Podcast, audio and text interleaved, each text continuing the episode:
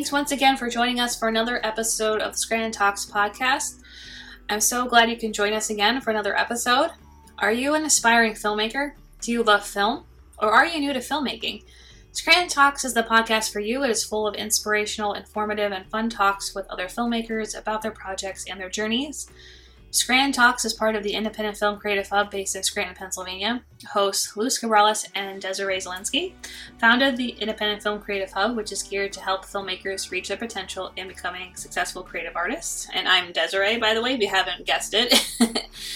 Uh, we had a wonderful time chatting with the team behind the award-winning international web series, Strings Attached.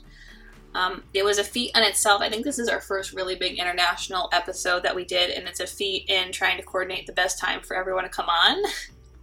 But we actually did it, and we had our wonderful local filmmaker and designer and screenwriter, Tony Susie, join us as guest host for this episode, as Luz was unavailable to attend the live broadcast of this particular episode because she's been hard at work at a lot of different projects she has going on, uh, which we will be mentioning that and other fun events happening in Northeast Pennsylvania later in the episode. So be sure to pay close attention to that. And let me introduce our guests. Andy Wolf is the creator and executive producer of Strings Attached. And we have Lucinda Bruce, Jessica Hutchinson, and Marie Forrester, who are executive producers of the series as well.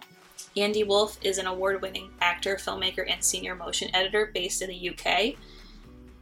He studied music, where he also discovered his passion for acting after performing in a well-received staging of Samuel Beckett's Crepes Last Tape.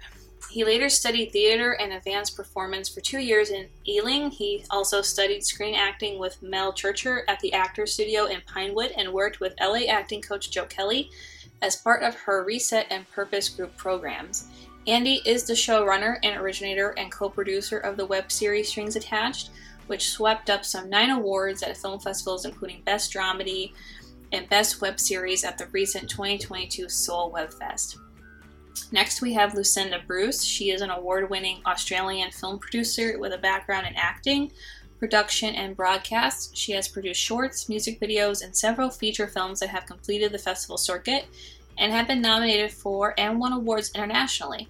Some recent pr- projects include the wrestling documentary three hundred fifty days, The Movie, which became one of Amazon's best-selling documentary films for a short time, and independent features such as The Party Bus, set for worldwide release later this year, and Evanwood, which start, started its festival circuit run with a world premiere at the Santa Barbara International Film Festival and its first in-person screening at Dances with Films at the T C L Chinese Theater. Then we have Jessica Hutchinson, who is an award-winning actor, writer, producer based in Melbourne, Australia. She has trained at Howard Fine, Australia, with Shane Connor and Kevin Harrington, Michael Kostroff, and Impro Melbourne, the Melbourne Actors Studio, acting with Jo Kelly, screen acting with Jack Plotnick and Messiner, technique at Messiner, Melbourne. Jessica co-produced, wrote, and starred in the web series Strings Attached, which won countless awards. She was part of the inaugural Vic Screen and Australian Writers Guild program First Break in twenty twenty-two, and she received a scholarship through W I F T to train under Sue Maslin A O and Andrea Buck at the Compton School Creative Leadership Program in twenty nineteen.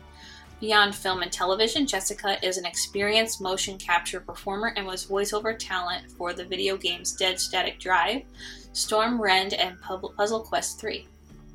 And then finally, we have Marie Forrester. Uh, Marie Forrester is an award-winning actor and filmmaker based in Berlin, Germany.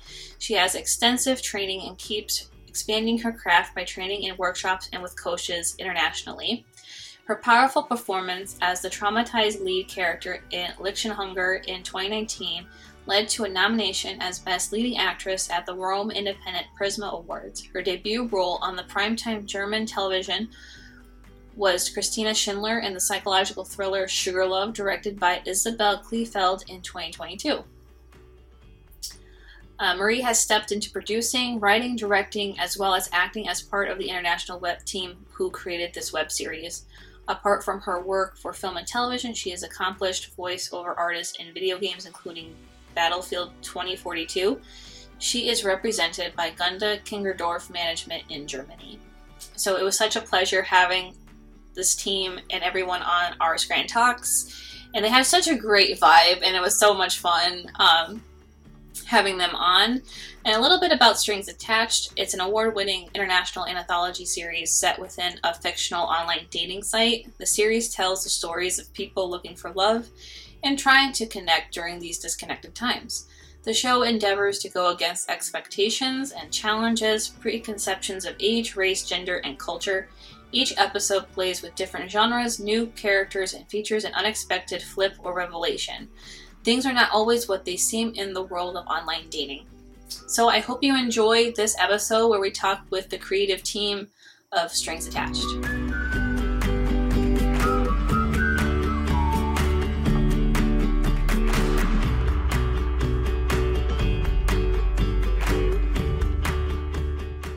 So hi, everybody.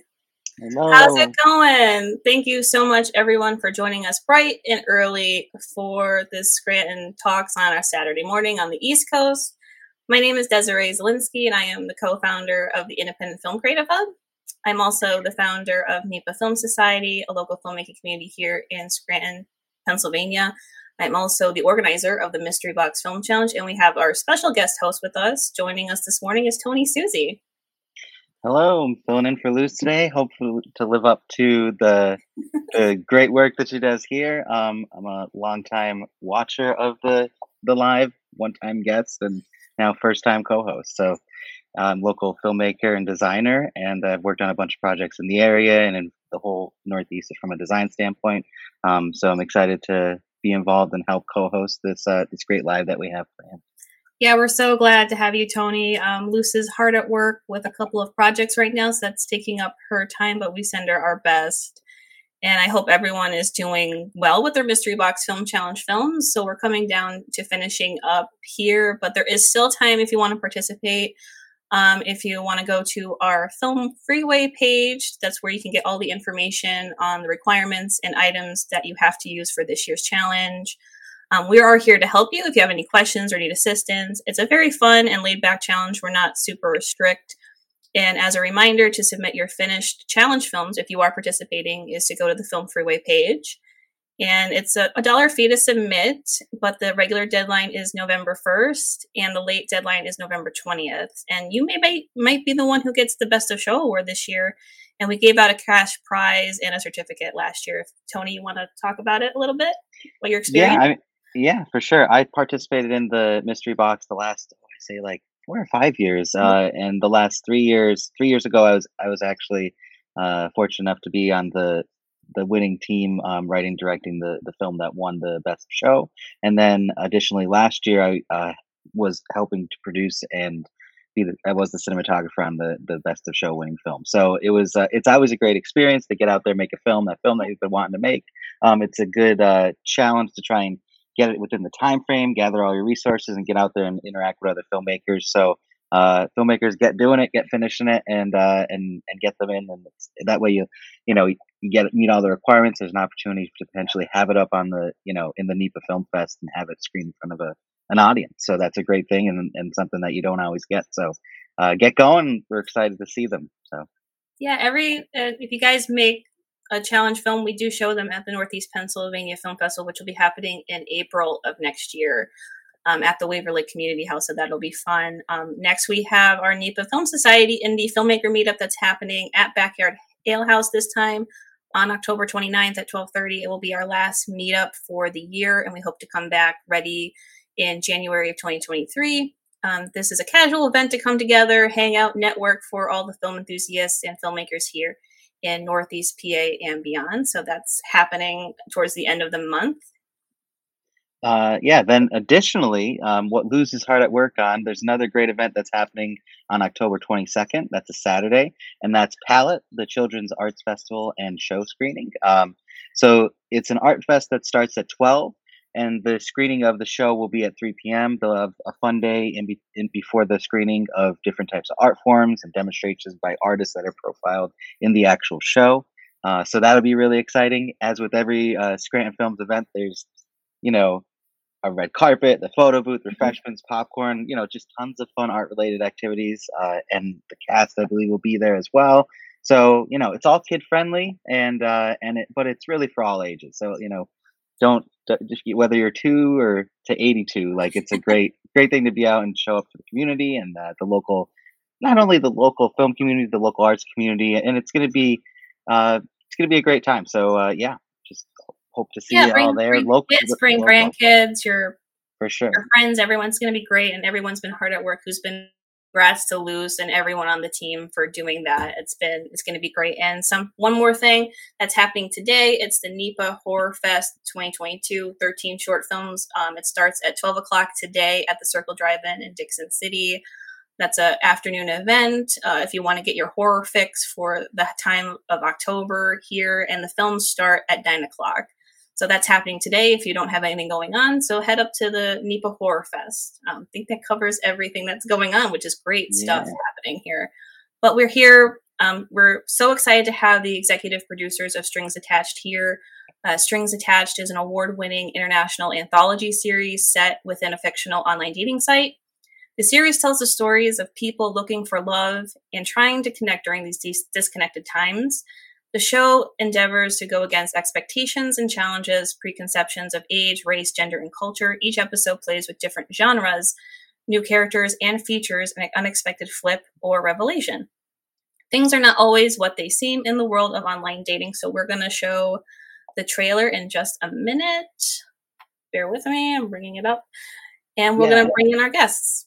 Yeah, I just want to say, you know, we're excited for this actual show today. We have the executive producers, um, four executive producers, and we'll intro them after. But uh, we have Andy Wolf, Lucinda Bruce, Jessica Hutchinson, and Marie Forrester here. So, uh, so yeah, check out the trailer, and then we'll jump into the conversation. Pretty, pretty much our first international show, which is exciting yeah. and great. So we'll show the trailer. So we're going to bring on Jessica Hutchinson, Lucinda Bruce, Andy Wolf, and Marie Forrester. So glad and so thankful you guys can join us. You guys are coming from all over the world. Um, so I'm so glad you guys could be here. And um, we're going to get Absolutely. started. So I think we're going to go around the horn if Tony wants to get started with us. Yeah. So uh, we'll start with Andy. And Andy Wolf is an award-winning actor, filmmaker, and senior motion editor based in the U K. Uh, studied music at university and has worked on a variety of projects, Uh, as well as in the theater and film. Uh, he's also a showrunner and originator of Strings Attached, as well as an executive producer. And uh, this show swept up nine awards at film festivals, including Best Drama and Best Web Series at the recent uh, twenty twenty-two Seoul Webfest. So uh, multi-talented. Everybody here seems to be very multi-talented, yeah, so definitely. We're excited to get into that. Um, additionally, uh, Lucinda Bruce is an award-winning Australian film producer with a background in acting, production, and broadcast. Uh, she's produced many different kinds of short films, music videos, and several feature films that have been in the festival circuit and nominated for awards, awards and won awards internationally. Um, one of the recent projects is three hundred fifty days, the movie, which became one of Amazon's best-selling documentary films for a short time, as well as independent features such as The Party Bus, which is set out for a worldwide release later this year, and Evanwood uh, from twenty twenty-one, which started its festival circuit. Uh, run at the world premiere of the in the Santa Barbara International Film Festival. So its first in-person screening will be at Dances with Films at the T C L Chinese Theater as well. So excited to have you two. Yeah, and then we have Jessica Hutchinson, is an award-winning actor, writer, and producer based in Melbourne, Australia. She's also experienced in motion capture, performer, and is was voiceover talent for video games such as Dead Static Drive, Storm Rend, and Puzzle Quest three. And then finally with we have Marie Forrester. She's an award-winning actor and filmmaker based in Berlin, Germany. And we just saw her in Strings Attached as well. Um, we'll get started. And I think we'll start with Andy. Um, tell us your journey and how you got started. Right then. How long have you got? um, so my first memory. I'm going to stick to an hour. Five seconds. Okay. Five seconds. Andy, tell us your life story in five seconds. Go.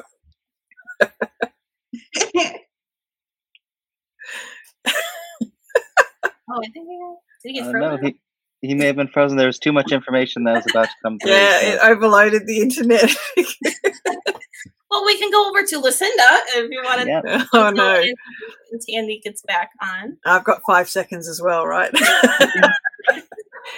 um oh look I've always wanted to be in in film. I've loved it ever since I was little. I've performed ever since I was little, sung and dance and all sorts of things. But about ten years ago I volunteered to do behind the scenes photography for a short film after moving to Vancouver in Canada, and ended up producing it, and it's just gone on from there. I've um I got a couple, we got a couple of awards for the short film, and that led to my first feature film, and it's just kind of steamrolled from there. Now I've done, um, I think fifteen film feature films and a ton of short films and stuff. And, and, um, yeah, just, I, I love it. You know, I'm, I'm producing now, and, um, it's very different because I started off wanting to be an actor.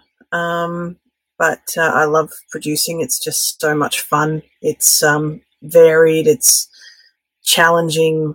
Um, you you still you learn something new every time you do do a, a film or a project. So yeah, it's just it's great fun. I love it. Yeah, awesome. We'll just yeah. keep, keep going around and see. Uh, yeah.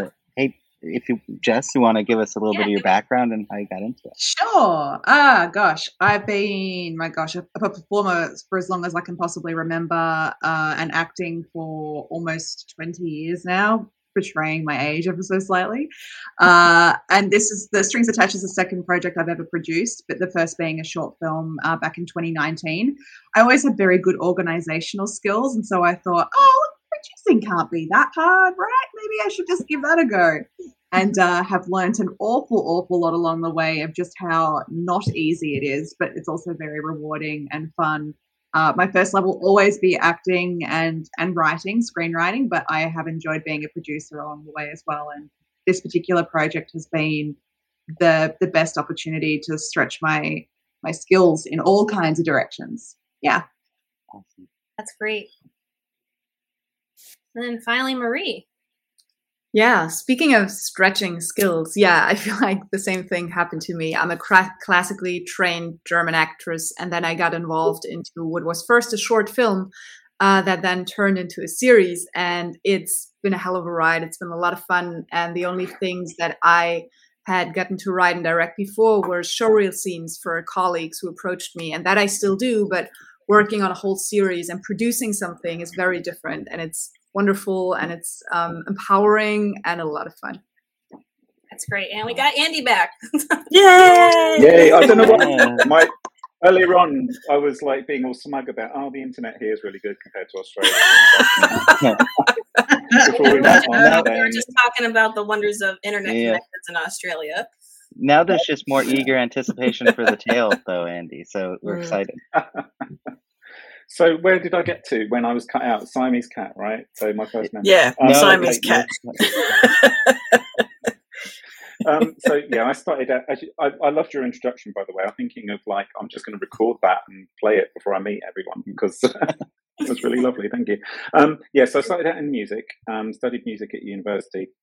Um, and I did a bit of, my first bit of acting there, mainly because I had the option to do ten thousand word essay or put on a short play. Um, so that was my first taste of acting. Really loved it, but I was in the middle of a music degree and first person in my family to go to university, so I wasn't going to about to bail in the middle. Um, so I retrained in quite late. I came to acting quite late in my thirties. I was like, I really, I've been meaning to do this. Retrained at a theatre, um, got some... Uh, some of the training there involved writing short scenes, so I got involved in writing a bit then. Um, later I got into film, um, just, you know, trying to sort of like find a, a, a foot in the door, lots of indie films, read lots of good scripts, read some terrible scripts. Um, but I, I did really feel that I clicked with actors more than I had with music. I spent most of my sort of like formative years and, and into my early twenties around musicians. I just felt as soon as I got involved in acting, actors and, and filmmakers specifically, I really kind of clicked with. Um, and then in the meantime, I become uh, a freelance um, motion designer um, and editor. So yeah, so that sort of led me to where I am today. And this project, I know we're going to talk about more, later, and I just wanted a potted intro, but that sort of tied together all of these various strands of, of random stuff that I've done throughout my life. Yeah, I think that's uh-huh. really great. So, like, I know, pe- I think it's a great story to tell people that you don't have to, it's not too late to go after something. If you started on down mm-hmm. one path and it's like maybe you're in your thirties or your forties, but you are interested in something else, it's never too late to go down another path. That you can be involved in many different things and see where the path takes you. But that's fantastic. So how did you guys all ultimately meet to do Strings Attached? It's like you're all like, you have... We're on Australia. On a Germany, dating site. We all met on a dating site. For, uh, no, we're all dating each other. No, no we, we didn't. We just all started dating each other, and then that was oh. it, you know? Yeah. It just, uh, it just it was obvious from there that we should make sure about it. No, um, that's not what happened. Um, just to so, clarify. Yeah. Yeah, yeah. Yes, yeah, just just in case anyone thought that. No, so um, we, uh, me, myself, Jess and Marie um, all worked with um, an L A acting coach called Jo Kelly, who's really lovely, and she does... um online remote courses um for freedom in acting, various other things, purpose purposefulness and and stuff like that. So we met via, they have a very sort of uh, uh very active Facebook group, and people upload stuff, upload scenes you're doing, upload exercise you're doing relating to the classes.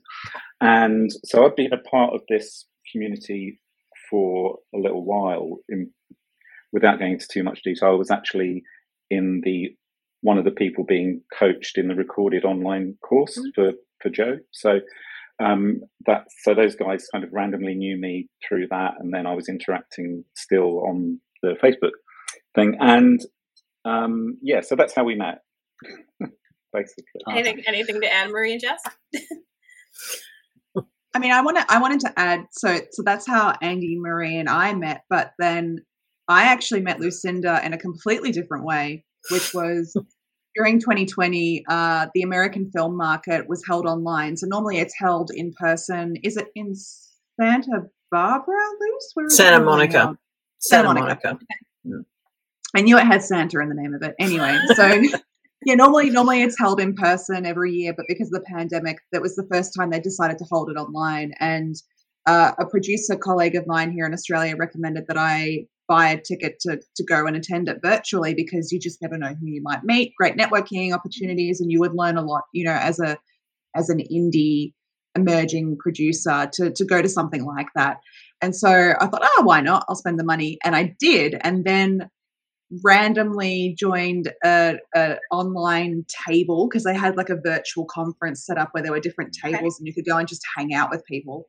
And I sat down at this table and heard this Australian accent and went, oh, are you, are you Australian? And she's like, yeah, hey, it's Lucinda. And I'm like, oh, where are you? And she's like, oh, I live over here. And I'm like, that's two hours from where I live. How come I've never heard of you in my life? You sound really impressive and cool. We can maybe friends for life, because I think I, so cool. I love you now. And uh, and so that's how we met. We we basically we met at this conference, and she hasn't been able to get rid of me since. But then when we were working, I've tried. On- I've tried. Yeah, unsuccessfully. Will the collaboration into existence? Yeah. yeah. And then, then when we were working on Strings Attached, I think it was it was early twenty twenty-one, we were starting to get a bit serious about, you know, what we wanted to do with the show once it was complete, even though we were nowhere near be- being complete at that point in time.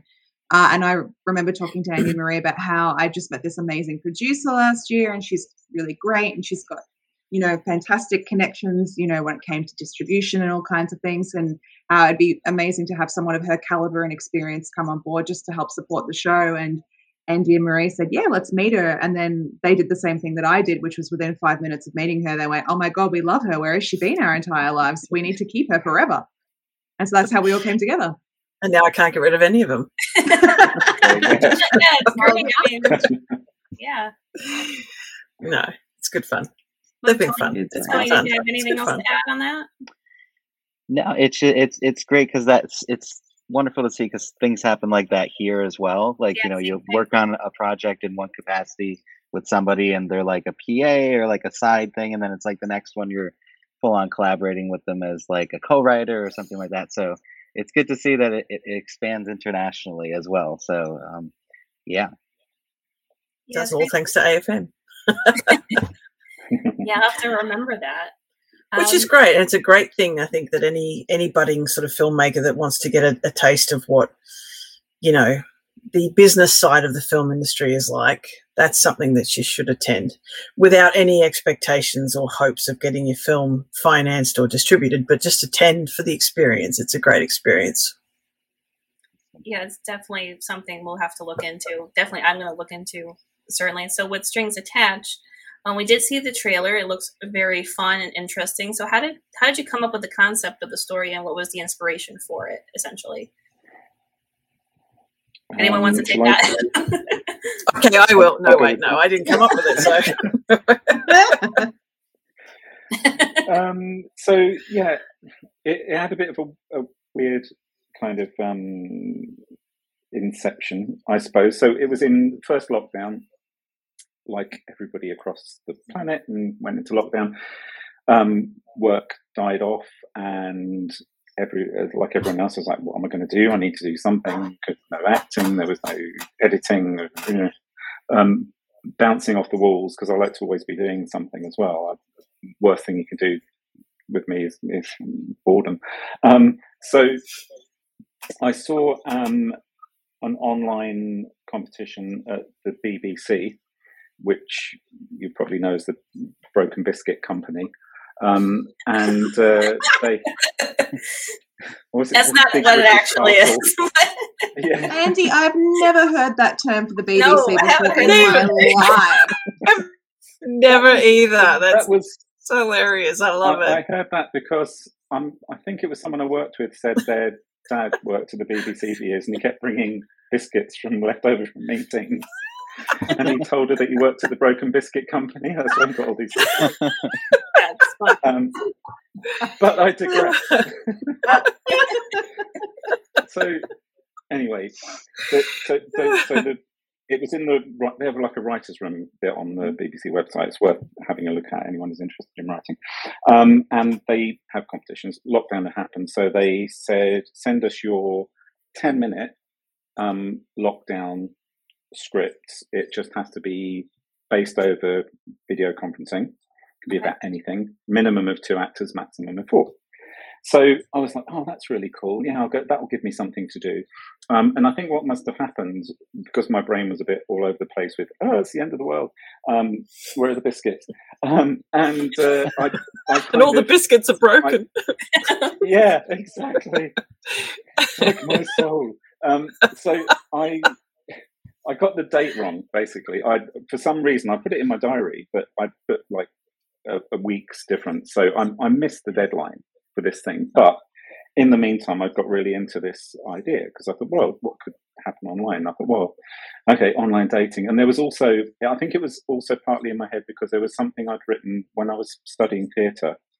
I'd come up with an idea for um, a, a stage a minimal stage thing based around speed dating, you know, traditional speed dating, because I just thought um, I, I had this idea in my head of like this really socially inept guy, not based on anyone I know, um, who, uh, who just has these series of bizarre characters opposite him, taking him completely the wrong way and getting offended by him just, you know. Um, so I think that was in my head as the background to it. Video wise, I was like, yeah, well, it's a, two people opposite each other. It could happen. And maybe there's a video dating site where it's predominantly you have to communicate via um, video dating. And then, yeah, I, I wrote this little script. And after the B B C thing fell through, it was kind of how I'd written it. I felt it needed to be more than ten minutes anyway. So I don't think I would have fit in, in with their criteria. So I had thought about it. I thought, well, I could make this anyway because I'm I'm an editor, um, and we've all got these really amazing iPhones that just started to like produce four K not long before that, and, and twenty-five frames per second, yeah. So you get a filmic look. I'd already had to play with some iPhone footage as part of my work and make it look more film-like. I had some grain onto it and, and color correct it in a way that. As best you can, anyway, for, for iPhone. So I thought, great, I'll go to my acting group um, on the Facebook Action Group and say, hey, who wants to get involved in this? Um, did a table read, and Marie and Jess were involved in that. Um, there was a third character, um, and a guy from the group who got involved, who we ended up recasting for, oh, it's a long story, but we, we had to get someone else eventually and reshoot his part. Um, but uh, it, yeah, they, the guys enjoyed the script, and I was like, yeah, let's just do it. If you guys got iPhones, great. Let's, sorry, I should, maybe I should be just saying fruit-based, um, fruit-based devices. Maybe I shouldn't be sort of advertising on here, but have you got a fruit-based device? And the guys did. So um, we went ahead and filmed um, the the pilot, which was initially, because I was quite still quite new to writing, um, it was it was very long. It was like twenty minutes. It didn't need twenty minutes, so we eventually we cut it down. But yeah, anyway, in the process of filming that remotely, we had to overcome a lot of difficulties, which I'll get to right now. Um, and we all sort of bonded quite well then, because we had to recast the chap who had initially agreed to be in it. And okay. Had some technical difficulties, then didn't want to reshoot. So we had to advertise, because there's no one else in the group who fitted for various reasons in, in, in our acting Facebook community. So we ended up going on to places like Star Now and Mandy and advertising for actors. And then we had to look at, suddenly we're casting, which I'd never had to do before, which was really interesting. Um, and we found someone, we found someone who was really good, who could act against what we'd already shot, because we liked what we'd already shot with um, Marie and Jess actually in it as well, as you know. Um, and... yeah, it kind of worked out. But at the end of that process, um, we'd all really bonded as as a team, and we'd got, you know, having to do things like the casting and, and, and coordinating stuff and all that was a lot of a, a lot more involved than people, and certainly than I imagined anyway. Um, and I think it was Jess, wasn't it? You came, we had, a, and you were like, this could kind of, we could have some more episodes of this, couldn't we? This could be, this premise of like, you know, two or more people via this dating site, it could be episodic. So we kicked it around a bit, and those guys wrote, Marie wrote German episode, Jess wrote what we used to call the Australian episode, that was actually filmed in Norway and Germany. So Netherlands. Yeah, I'll, Netherlands I'll let someone else pick up from there. Marie, do you want to go ahead? Uh, yeah, so then Jess wrote an episode and I wrote an episode, and we get into the idea of making it as international as possible. So we reached out to people um, who were all as well in lockdown, which was good for us. Everyone had time. And, and it was um, basically the idea was to find people from different cultures and in different languages who would want to write for us and develop stories with us that could fit into the world of online dating and this website um, that we had already created. So we did, and uh, they pitched ideas, and we worked with wonderful creatives, and then we developed the thing from there. I mean, that's that's the short version, right? So I think what's what's special about it is that every episode had a different writer, in some cases different director as well. That kind of varied, but um, all the stories were developed individually, with us being like, um, yeah, showrunner, Andy, and also script editors working with people on their ideas and making sure that all these ideas and languages and different cultures that we wanted to be a part of it kind of fit into the same world. Yeah, that's fantastic. Awesome. Now, oh, and the one uh, thing of... to add as well as... No. Sorry. Oh, go ahead. No, go ahead. Go ahead. Sure. I, I told yeah. you I didn't stop talking, didn't I? Um, no. So... It's okay. the, the one other thing to, to add is as well, as we decided, okay, it's going to be a series, um, we also put a lot of work into... Um, I, I wrote like an overall story arc of... Well, we had to write down the rules of that world, because... You know, some if if someone put in one of the scripts, oh, I left swiped on someone. It's like, no, we don't have swiping in Strings Attached. I knew that in my head for some reason, but they didn't. So we had to just write down a technical kind of like not just filming technical, but technical, what this, what happens in this world, what you can and can't do. Then I came up with a larger background story that's hinted at, and, you know, if touch wood, we get funding for a season two, there's there's like a, I won't say sci-fi, but it, yeah, it get, there, there, there's an underlying undercurrent. Um, and the writers were great because some of them really took that idea and ran with it and put in little hints to um, what m- might be really going on. Awesome. Yes. From a producing standpoint, you talked about a lot of like the challenges of, of making this remotely and, and kind of on a shoestring budget, but like, I'm going to kind of throw it over to Jess or Lucinda of like coordinating everything and producing everything and making sure that all the, like, it's a great big overarching story and you have a lot of great actors. Well, how do you set about starting to produce that essentially? Go for it, Jess. Ah, oh, thanks, Luce. Uh, I couldn't, couldn't have sounded more Australian as I said that too. Um, so, so one of the best things that I think uh, was up all of our sleeves in terms of skill sets was just our desire to try and keep this process as organized as possible in a way that made sense.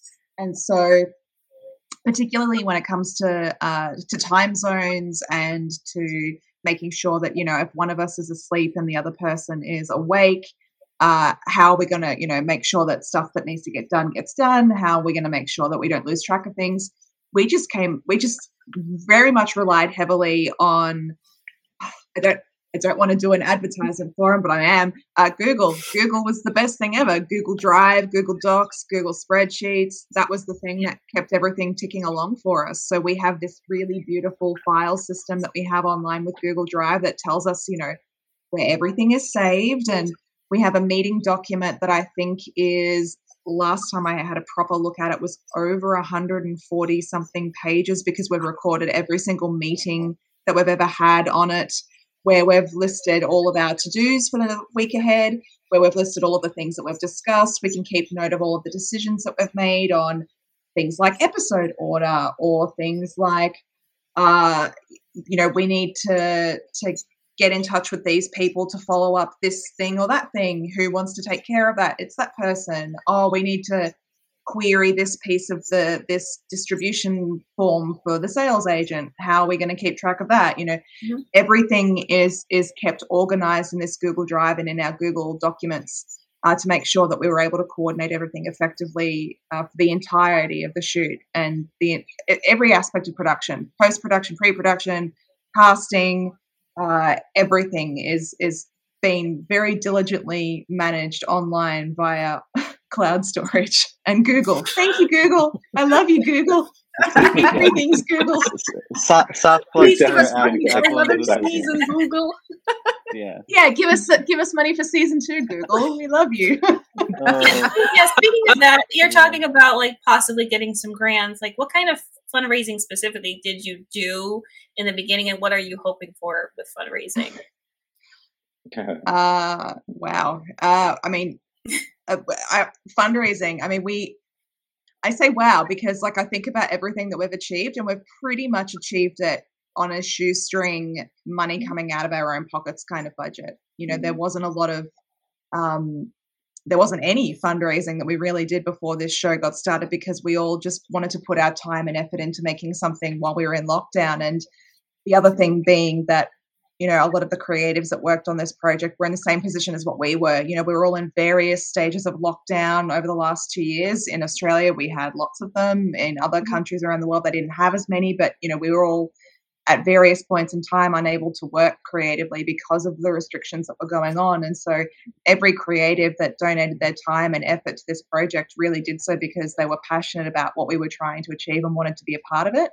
Um, that being said, you know, if we are able to sell the show and, and, you know, it does well, you know, everyone who has been involved in the project knows that they're not, you know, going to be completely cut out of the pie uh, with the way things are going. You know, we've always been very upfront and honest with our creative team that, you know, as much as we would love to be able to pay them up front, it wasn't a possibility this time around. But that's why we're looking at different funding streams and uh, ways of potentially sourcing uh, investment for a second season, because we've we've really enjoyed this and we're open to exploring all options. We, we did pay our actors. Uh, uh, a, we did. A minimal kind of like a, thanks, here's a few quid, you can go out and get a few drinks. But we yeah. also, we, we we sorted out contracts with them as well. So it's like, okay, so you're getting X amount now, which I know is not a lot, but if we manage to sell the show and if there's anything left after our expenses, then, you know, here's a decent um, day rate that you'll you'll get back maybe later on, just as, as a goodwill thing as well. Do you know what I mean? Because if we don't, we may well not make any money out of it. We didn't really do it to make money. Um, exactly. We did it just to mm-hmm. be creative, yeah. But, but that brings us to a really actors ourselves. Yeah, but that brings us to a very important point: is contracts are very important, uh, regardless of what level of filmmaking you're at. Um, and there's there's various sort of places and sources that you can get contracts from, but it doesn't have to be extensive or complicated. Just make sure that the basics are in there, and you know, always do contracts a- around any projects that you're doing and working on, and um, it's imperative to protect yourself and to protect the people that are helping you out. And I, I think that's also one of the reasons why, you know, we, we we talk about this a little bit too, is because everyone who's been an indie filmmaker knows how hard it is to get anything made whatsoever, and they know how difficult it is to be able to to, to get funding for anything, to raise investments, um, and and we've all worked for free, you know, God, countless times on all kinds of different projects, you know, so it's it's something that I think uh, is important for us to acknowledge as well, because, you know, we, we, we've won some really incredible awards with this show, and I think it's proof that, you know, you don't have to have a budget of millions and millions of dollars to have a show or a, a film that resonates with audiences and, and means something to the people who are watching them, because we were able to achieve what we have on effectively passion and time and in-kind resourcing. Amazing. I also feel like one of our advantages was that we didn't know what we were getting into when we got started, and that was a big plus. I don't know if at the beginning of lockdown I would have made a commitment for like two and a half years now. I might have been like, oh no, this will, you know, this will be over soon, and I will go back to whatever I was doing before. um, and I also feel like it's a good thing that we kind of uh, decided things as we went. So with every new level, there were new opportunities, but also new obligations. The contracts were a big deal. I remember having sleepless nights over that kind of stuff, um, hearing out many time zones, like, um, organizing this is it's so much work, and it's very beautiful, and I think it's a good thing that we didn't know how much work it was going to be when we get started, but we, we figured it out along the way, which is why in the beginning we didn't do any fundraising, because we didn't know what we needed, right? Yeah, mm-hmm. yeah. But I think it's the same I think, it, I think you could do um any project. It's like, hopefully people out there don't let the money stop you from doing something. If you have a passion project, if you can find people who are passionate about it as you are, who are just wanting to be creative and make something and have a passion for filmmaking and anything else, and you can really do anything. But Andy, you wanted to say something? Um, oh no, the only thing I was going to say as well, I, I, obviously the big help was that we, we had editing in, in the team, because that's, you know, that could have got really difficult. Um, trying to sort of get someone to do that unpaid. It's a lot of work. Yeah. yeah. It does help to be multi-talented and multi-skilled and across several different sort of talent sets, mm. if possible. Um, you know, it, particularly in the in sort of independent sort of projects and, and such, it, it helps tremendously. So, you know, you've got to build a good team around you and have, like you say, people who are passionate about it, you know, they'll give one hundred fifty percent regardless of whether they're getting paid or just getting a credit or whatever, um, which brings me back to the point that contracts are just as important then, if not more than ever. Yeah, even if, make sure everybody's on the same page. That's it, you know, even if it's your best mate, do a contract, you know, just protect yeah. each other. And it, it's not about it's not about trying to kind of trick, take one over. It's just about protecting everybody that's involved and everybody that wants to help, because you want to make sure that those passionate people who do put in one hundred fifty percent, who do give their time, because they love film and they just want to make film. You do want to make sure that they, you know, get rewarded for that passion, you know, for that commitment, for that effort, you know, at some point in their career. So, you know, it's always good to sort of make sure that you're looking after everybody, which is why I do push contracts, contracts, contracts a lot. Definitely. It's, Tony, did you want to say something? Yeah, no, it, it's great to hear the ins and outs of the production side and such. Um, I kind of, I'm, I'm a little bit more curious as well about like the thinking behind the stories that are in there, and, and kind of how you feel that this was the sort of story you wanted to tell, uh, as far as like it surrounding love and connection. Like, why did you think this it was important to tell this story? I guess we'll start with Andy since you originated it. Oh, okay.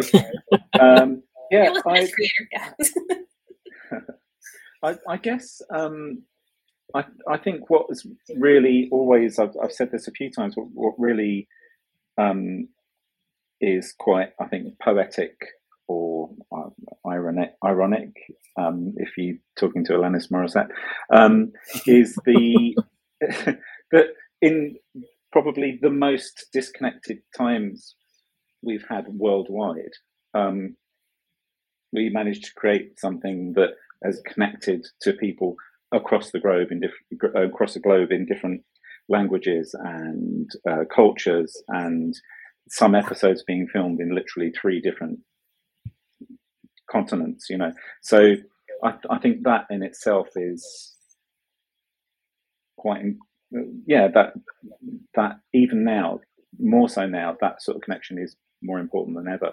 And come as we're coming out of various lockdowns, hopefully, um, and it's going to, you know, just improve to get back to normal. I mm. think the thing that a lot of people are taking away from it, I was chatting to someone recently, is um, that it's connecting with people is even seems even more important now, and finding your community and your tribe, both locally and now online, as we have found. I mean, we, uh, us, the three of us who, who were involved from the start, um, met for the first time couple of months ago in person, mm-hmm. after two years of working together. Wow. wow. Yeah.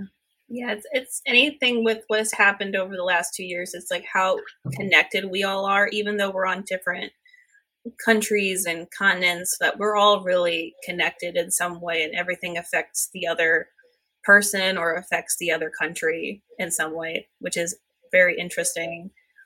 Um, so Speaking, like, how, like, if you want to go around the horn, like, how, what are some ways that you guys stay creative, um, especially during these lockdowns? It's like you're doing nothing essentially. And it's like, how do you stay creative? Like, your top thing that you want to stay creative. You want to get to Jess first and go around the horn?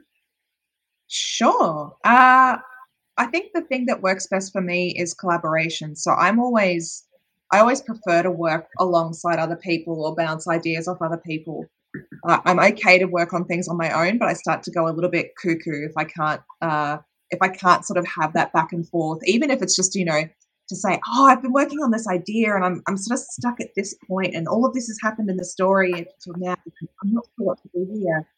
Then someone will usually say to me, oh, you should do this. And I go, oh, amazing. And I can then keep going and I can keep writing whatever it is. So the ways that I stay creative when uh, when the going gets tough is, I, I I tend to sort of follow whatever spark is lit in me at that moment in time. So even if I've got a script that I've been working on for over a year or something, if there's another idea that comes to me and sparks at me and nudges at me and gets really persistent and like, wait, me, you need to work on me right now because I'm really interesting.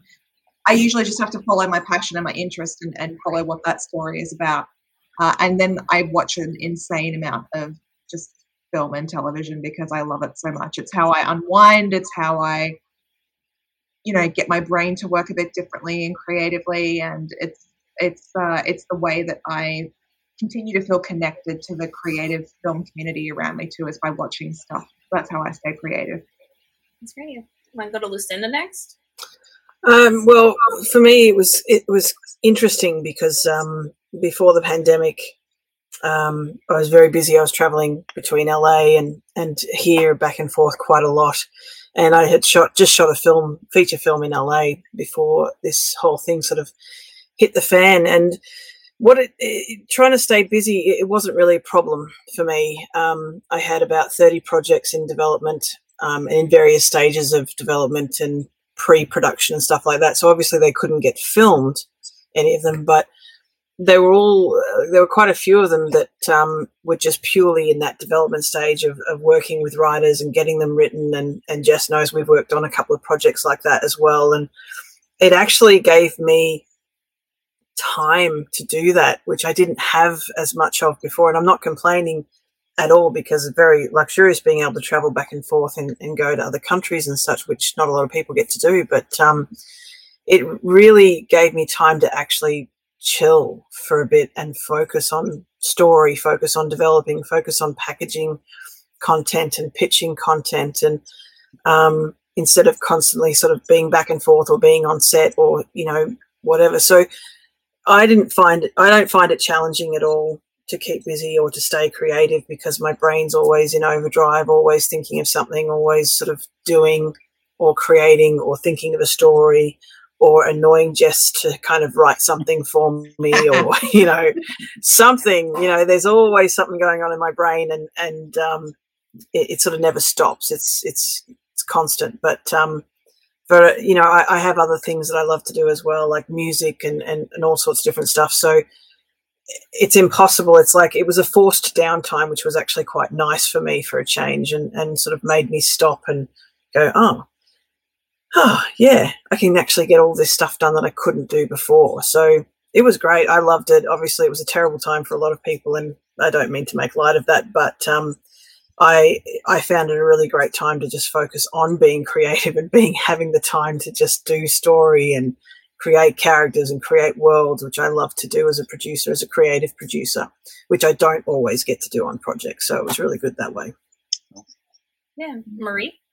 Yeah, I feel like time is a big thing for me as well, because I usually feel that inspiration comes easily. Like I walk down the street and I get inspired, or I read the newspaper and I think, oh, yeah, I have to do a film or story, a scene about this. But actually finding the time and also the focus to follow through with an idea, I feel like that's where I start to really get creative. And sometimes it's just about everything else falling through.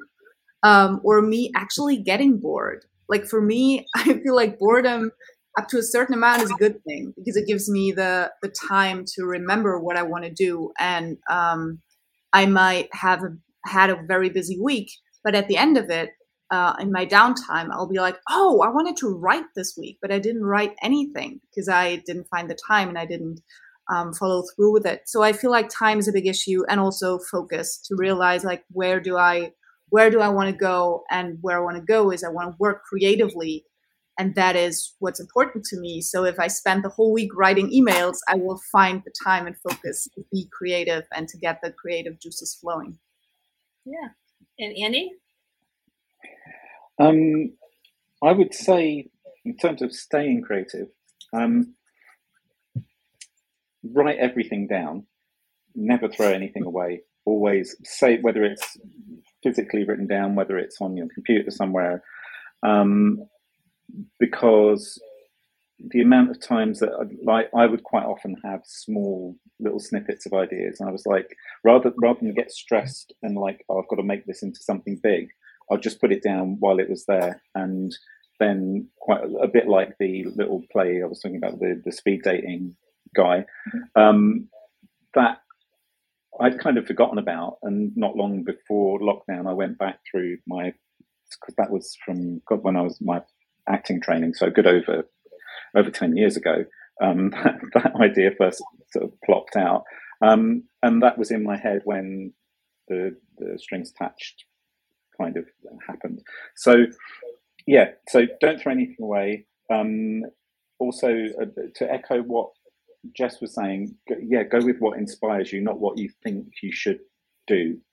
Find what something also interesting I was reading recently is uh, it's it's a really good exercise to go through what elements it is in the sort of stuff you like that inspires you, that it, it, what's the common theme. So for me, the, the common theme is um, some hidden machination, hidden, hidden machinations going on under the surface that become revealed. For me, that that's kind of all I've noticed. A lot of the ideas, whether it's something that a film that involves time travel or interdimensional stuff, or whether it's a strings attached story with something going on in the relationship you don't know about, that's the kind of thing that appeals to me. So um, it's worth, I think it's worth sorting out, and also connecting with other people. I, I think the, I'd wanted to, I'd felt like a writer for a long time, and at school it was always, although I'm dyslexic,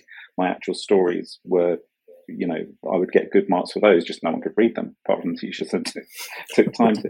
But um, it was only when I started studying theatre, and every week we had to write a short scene, and then people would come up to me and say, oh, I really like the, your scenes are always quite interesting and always have a, not necessarily brilliant writing necessarily, but just they, they like the ideas. And so I think it's really important to bounce stuff off of people, but people you trust. I, uh, there's the downside. I think Stephen King in his um, On Writing book says don't just show everyone your stuff even though you really want to. I think that's more for sort of novel writers, but yeah. He also says if you have a trusted person, show it to that trusted person. And I think that's that's really important. And having working with these guys has been, um, you know, uh, as they, they we've all bounced off each other, I think, and some of the other writers we've worked with as well. Yeah, yeah. I think with uh, Tony and I want to put our two cents in of what we used to take creative. It's like, I have a little whiteboard of like, I film my like ideas of like, this would be a good film at some point, and then I'll revisit it at some point. Like with the film challenge that we talked about earlier with the Mystery Box Film Challenge, like, yeah, I could do this for this. And I had an idea and I made a film last year, but Tony, I know, I know you have some inspiration ideas that you do.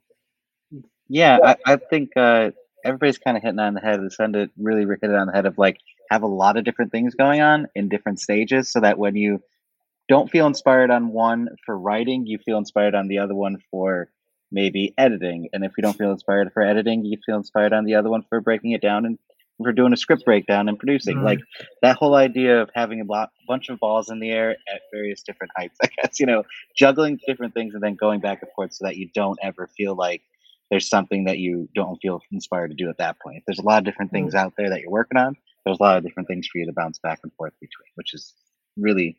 I, that's the best way that I found, and also just finding that inspiration uh, to to fuel the, the projects as you're doing it. So, yeah, and it kind of a little bit riffing on the idea of inspiration. How do you guys kind of find ways to really support each other, but also like emerging filmmakers and like connect those? Because you have a lot of experience and are multidisciplinary with your your approaches. How do you find ways to like get new people into the fold of the collaboration? You know, I know you said like online groups as well, but just another, like you can talk briefly on that. We'll start uh, maybe with Jess. For me, it's, it's, I have a weird superpower that I have, and Luce knows this and has witnessed this. I have a really weird superpower. I'm very good at networking and I don't know why. And I think it's possibly because I go into every opportunity expecting that I might make a new friend. And usually because I do that, I connect really well with other people and I file them away in my head for another day. So like I'll be working on something and go, oh, I really need like a, a great D O P for this project. And then I'll go, oh, I, I met that thing and I met that D O P and they were really fantastic. And I they would be perfect for this because they're interested in these things and the film is about those things. And so I think for me, the key is that I always try to connect with people on a human to human friendly kind of basis first. And then from there, I usually find inspiration or ideas that work really well for those specific people to work with. And I think that's what's been really great about working with Andy and Marie and Lucinda is just that we all have these really great ways of connecting with each other, you know, that have been developed over working on this show. And, and when we got to hang out in Korea even, um, Andy and I got to film uh, an episode of another web series with another filmmaker who was based in Japan with another actor who also lives in Pennsylvania. So there's just like that's great. Yeah, it was really wild, but I think the the reason that worked so well is because, again, you know, we were just open to having fun and playing with each other and being collaborative, and and and we connected really well, and that's where the inspiration came from, you know. So my my best advice to filmmakers who want to to to find people to work with and also to be inspired by those people is just to go into it with like no expectations when you meet someone new, but go in with the expectation you might make a friend, and then you just never know what's going to happen once you've made that connection. Yeah, definitely. Um, yeah, I would definitely uh, agree with Jess on, on, on that. You know, networking is, is imperative to to your career in this industry, because you never know who you might meet, but you do have to be open. Um, a lot of people in networking scenarios will not talk to somebody if they're another actor or another writer, or they want to talk to the money people, they want to talk to the producers, and and these days, because everybody is a, a slash something, you know, it's it's worthwhile take not not taking anybody. It's sort of like, or is it taking not taking somebody at face value? Just sort of not, you know, judging somebody before you've even had a chance to talk to them. You know, I often don't tell people what I do when I talk to them in a networking scenario. I won't say that I'm a producer. I'll just sit and talk to them. Like, what do you do? Where are you from? What's your passion? Like, what do you want to do with your career? What are you trying to get into? Um, because then I know I can potentially help steer them in a possible direction. But if I tell, if I usually tell people that I'm a producer first up, they'll be like, oh, oh, I've got a great script. Can you read it? I'm like, no, I don't really or, want to. Or, or can you find me money? Can you find me or money? Or can you find me producer? money? Yeah, you you're a producer. Money. Yeah. And there are very, very many different types of producers. There, there are producers that find money. There are creative producers. There are production producers, post-producers, whatever. There's a bunch of them. But one of the biggest things for me is that growing up uh, and wanting to be an actor and wanting to be in the film industry, I never had somebody say to me, this is what you need to do. Um, you know, so it was very difficult to find my way. I left the industry, went out of it, got back into it, went out of it, got back into it. And I was very disheartened with it, and, and I felt like I was never going to achieve my dream. So I started at it quite late in life. About thirty-one, I decided to move to Vancouver and pursue my acting career. But one of the things that I really want to do is, is as somebody now who's been in the industry for, you know, technically thirty-five, but ten years as a producer, um, I really want to help people. I want to help the me's of the world that didn't have somebody to sort of help them. So I try to help as many people as I can with advice or just something that kind of gives them something to go on, something to start their journey with, just a foot in the right direction, a step in the right direction. So for me, it's very important to help anybody and everybody who's passionate about filmmaking or who loves to tell stories or just wants to have a crack at it and, and is eager to do it. Um, it's very important to me to sort of talk to people and try to help them as much as possible. So that's how I do it. I, I, I work on a lot of films for free. I give a lot of advice for free. I mentor a lot of people for free um, because I never had that. So that's sort of my that's my sort of goal. That's how I do it. Well, that's yeah. Wow. That's great. I think it's with um. It's important to collaborate with people. I think sometimes you might be blocking yourself if you're like, I don't want to talk to this person, or we're in competition with each other. And we're not in a competition with each other, even no. here. It's just getting people out. We're here to help you as best we can. If we have, if we're available, like I'm available to help like production design or be your script supervisor or even be your graphic designer. I can do that. Or like Tony can be your sound guy for a day or things like that. We just help each other and propel each other forward. With you, you bring up a you bring up a very good point in terms of competition. This is not a competition. We've got to stop. We've got to stop treating each other like we're competition, because we're just shooting ourselves in the foot. We've got to help each other. You know, you you sort of you send the elevator back down. That's one way of doing it. But you know, the other day somebody asked me to line produce their film, and you know, I, I'm, I'm I've been producing films for a long time now. But you know what? It's really quite nice to just be able to go, you know what, yeah, I'll just line produce the film for you. I just do a budget, just do this. It's it's nice, and it's and it's kind of like, oh, cool. You know, it it, it gives you a break, and you you help that person out.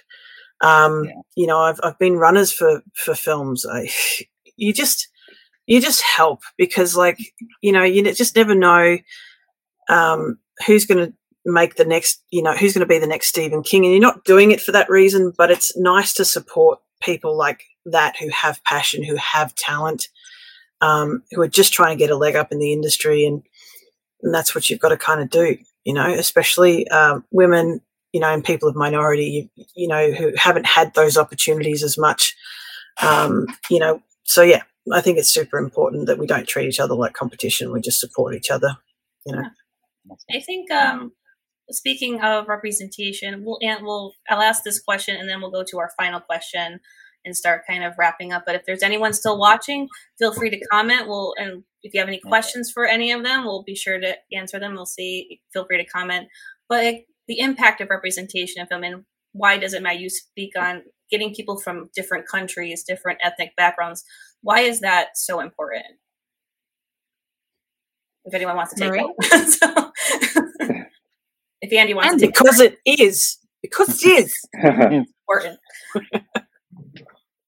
But if Andy Personally, wants to... for, I was just going to say, for, for me, it was a, a no-brainer. So my I come from a very mixed family. So um, growing up with my my dad's twin brother, married a lady from Barbados in the late sixties, and I grew up with my cousins um, at school in the, in the seventies, when it was England was a lot. It was well, maybe not just England, but in England there was a lot of racism going not, on. Not just England.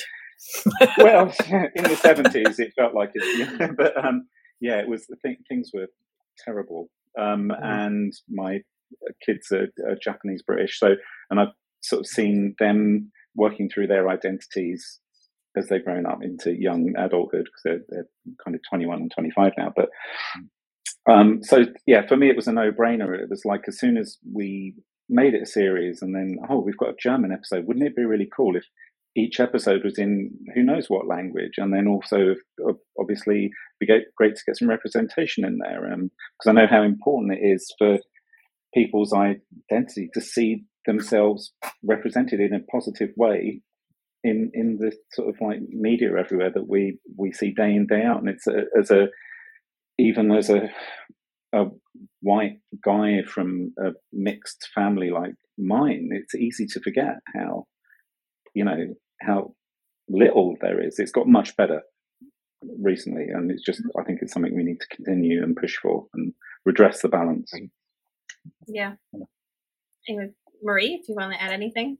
Yeah, I just wanted to add that I feel like thinking about representation, um, whatever project you do, matters as long as what we see on screen and where the money goes is not portraying the world we live in. And I feel like as long as that's the case, we have to keep in mind, is this how we want to do it? Or is there a way of giving a voice to someone else who might need it right now? Or um who can give inspiration that hasn't been seen before. I feel like apart from the fact that some uh, voices that, like some voices have been missing um, or have been underrepresented the past decades or hundreds of years, I also feel like we're missing out on so much. I mean, working with so many different people on this was wonderful, because I saw how people um, act in Norwegian. And yes, it is different and it's beautiful. And uh, also talking about the differences that we see and that we want to change helps um, the dialogue and brings it further. So I feel like that's why representation still matters, because it's not the not it's not a given yet. So as long as it's not, we got to think about it. Lucinda and Jess? Um, I- I agree. Go for it, Jess. Yeah, no, I mean, oh, I was you know, just gonna I, say, I, I, think, I, I yeah. agree. Yeah, I mean, like, like I think the thing that was really wonderful about, um, you know, getting to work with so many different creatives on the show was just that, you know, it wasn't just about, you know, like as Marie said, you know, we have a duty to make sure that we're not just putting a whole bunch of white people on screen, but like we also just really wanted to see these stories. Like we were just really excited to see a bunch of stories from people that have different experiences than us. And I think, you know, it's, you know, if you're thinking about, you know, your project and wanting to to to be a part of the conversation and to improve representation on screen, and and you're not really sure how to do it, I mean, just get excited about the fact that you're going to get to see something that you might not have seen before. You might you might be able to experience something that you couldn't have even imagined because you've you know you've decided that you are going to work with people that that deserve to be seen and deserve to be heard. Yeah. I think you know it, it's one of those things where love um, supersedes race, culture, color, everything. You know, gender, whatever. We're we're human, and we're all searching for, for love, and we're all trying to find somebody to connect with, and to to take people out of the equation just because of you know where they've come from is just stupid. It's it's pathetic and it's ridiculous, and it's got to stop. And you know, we all ex- and and culturally we have different approaches to it, and that's what's fascinating is it, is that we all have an innate need for it. It's built within our D N A. But depending on where you come from or where you're born, the approach to it can be vastly different, which is fascinating. It's just fascinating. And, and the fact that we don't want to learn that, or there are people out there that don't want to see that represented on T V or in films, is just nuts to me, because it's it's beautiful and it's fascinating, and it's it's what makes us, it connects us and makes us vastly different at the same time, and I love that. Yeah, that's great. Tony, anything you want to ask them, or? Uh, no, before our last question, I, just so that we can let everybody know that's listening and going to watch later, like, where could you find Strings Attached, and what's the future of the project, as well as other projects that the group's doing? Yeah. Andy, Andy, if you want to take it, yeah. yeah. Nothing. Silence. I was just being very aware of letting someone else fill in. Well, Andy, whoever wants to uh, jump in, as far as just so people know where, what the process, like where it is in terms of if they want to watch it eventually, you know. Well, we are hoping to have it, uh, you know, streaming. Um, you know, it, it is sort of hope. I, I believe we're going to see it soon. No uh, definite sort of details yet, but we are working okay, on, awesome. You know, we're signing contracts and paperwork at the moment to get it out there, which is exciting. Um But um, did anybody else want to add anything to that? No. I mean, if you yes, if maybe. you uh, if you if you love watching film festivals and you attend film festivals, we have been featured across a number of them so far this year. I think we've gotten into seventeen the last count. Wow. Maybe eighteen. I've got to double check those numbers, but uh, I, I know we've been in a lot. So got to uh, double check that Google Doc. I know.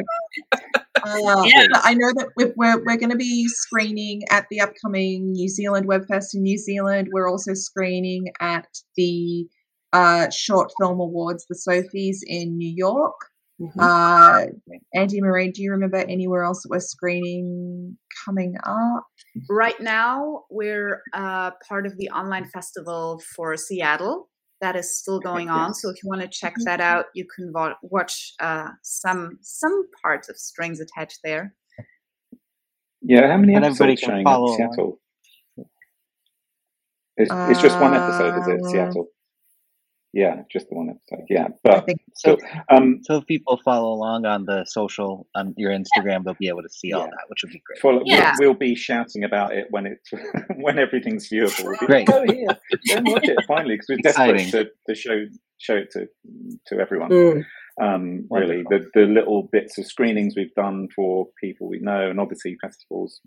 Thank God, liked it. Um, but yeah, we, we've had such a nice response from people. And it would be good to Great. have people just watch the whole thing. And, and mm. yeah, I mean, we laugh about it, but it's it is really wild when you make something and then people get to watch it and then they enjoy it, because you, especially this project, you know, we've been in this bubble for just over two years and it's been really intense and a lot of hard work. And and then when people see it, what we've made, it's like, oh, we're not in that bubble anymore. Suddenly, that bubble. Is, is either bigger because people have come into it to watch it, or it, the bubble has burst and like it's now out there in festivals and people are having a great time watching it. It's mm. very wild and fantastic at the same time.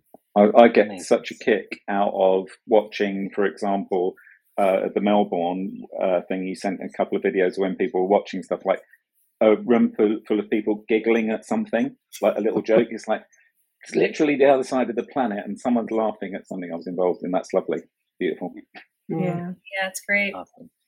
But um, our final question is for everybody. What advice would you give to up-and-coming filmmakers? We could start with Run. Jess. Run! No. Thanks. Sorry.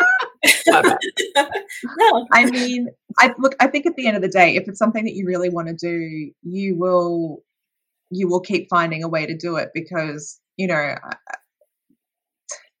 I think we can all speak from direct experience. We know how hard it is to make anything. And so there are so many easier things to do out there. Oh my God. Like you could literally do any other job. And I'm, I can tell you now, aside from rocket science or becoming a neurosurgeon, there's pro- like most things are easier than filmmaking in terms of its accessibility or its financial, you know, compensation. But if you love it enough and you and you can't seem to shake it, you know, it's one of the best things you can possibly do is to be a storyteller in this world and to talk about the human experience. So if you if you're ever unsure, if you've got a doubt, listen to your gut and your gut will keep you on the right path. It'll keep you on the path you're supposed to be on. Uh, for me, I always tell people passion, perseverance, patience, you know, you've got to keep at it. It's not something that most overnight successes took fifteen years plus. Um, it's not an easy path to follow, but if it's your dream, um, don't listen to people that tell you you can't follow your dreams. You've, you've just got to go after it and do it, and it's going to be hard. It's not, it's not always going to be fun, but at the end of the day, you're either going to, you know, die knowing that you went after something you were passionate about and loved and were happy doing pretty much ninety-nine percent of the time, or you're going to die going, well, I worked at an office job for forty years of my life and I always wanted to be this, but ah, well. I mean, the choice is easy for, for myself because it's just clear cut, but um, I do always encourage people to quit their day jobs and go after their, their dream job because while ever you, while ever you're relying on a plan B, you're not going to give it all you've got. You know, and it's hard and it doesn't work. And that, that's not for everybody. Some people need that plan B and need that job every day and that helps them. But um, you've got to give it one hundred fifty percent. Otherwise it's, it's not going to get you there. True. Yeah. And I, I think also based on that, I would say just do the next step, whatever it is, whether it is stop the worrying and just get started or whether it is finally finish it and stop, you know, trying to make it perfect, just get it out there. And the second thing I would say is enjoy the process more than anything you hope will come from the result. Like enjoy failing, enjoy starting stuff with people that doesn't come through, that doesn't work out, learn from it, and then start another process and just move on. I think it's so helpful to get going and not get stuck in worrying or planning something. Mm-hmm. And Andy? I was going to say, I was going to say something very similar to that, really. Just, just do it. Um, if you're sat there with an idea and it's, it's so easy to not, it's so easy to just let things mm-hmm. plod along. Um, and I guess to, to bring it back to the theme of our show, they say it's better to have loved and lost than never loved at all. And I think yeah. it's the same with doing a project. Just do it. Even if it fails, you'll always learn something. You'll always learn something. If it fails, you'll learn something from it. Um, and and also the only other thing I wanted to add was mm-hmm. do do stuff for the passion. Don't do it because you think it's going to get you recognition or it's going to be get you loads of money or it's going to get you this, that, and the other. Mm. Because that's like going into a relationship because you're going to be in a get to the end and you're. Uh, Being married is like you didn't get into the relationship because you like the person. You know? mm. So yeah.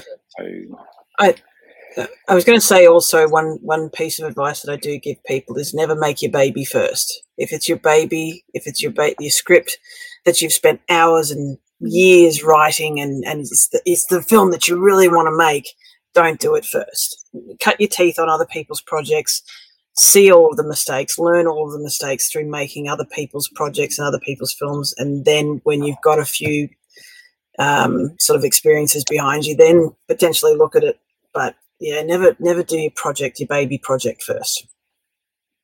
Yes. Amazing. So great, and great way to end our Scranton Talks for this morning and at night for everybody. uh, quarter past yeah. one in the morning, but it's, you know, yeah, I regret yeah. it's time. But um, I just want to thank everyone so much for joining us for Scranton Talks with the executive producers of Strings Attached, Andy Wolf, Lucinda Bruce, Jessica Hutchinson, and Marie Forrester. It's been a pleasure. It was so much fun talking with all of you. Thank I you hope so we get to meet in person at some point. Yes, please. Thank you. It's been awesome. Thank you very Thanks much. Thanks for having us. It's been amazing. Yeah, yeah, so we have, with the Independent Film Creative Hub, we have wonderful events coming up. So be sure to follow us on Facebook and Instagram to stay up to date on what we have going on. You can subscribe to our YouTube channel where you can see any of our previous talks, including this one. And feel free to message us if you would like to be on this show, because we like to share people's creative journeys and their filmmaking experience. You don't have to be a super professional. You can be starting out. You can be experienced. We'd love to talk to you. You can message us directly on Facebook and Instagram. Um, the Independent Film Creative Hub is here for you. It's geared to help filmmakers reach their potential of becoming successful creative artists. And be sure to visit our website, our creative hub dot com, and join our directory. And it's free to sign up. So it's been a pleasure, everyone. Thank you for joining us. And we'll Thank see you, you guys soon. Thank Thanks you so very much, everyone. Bye. Bye. See you later. Bye. Yeah.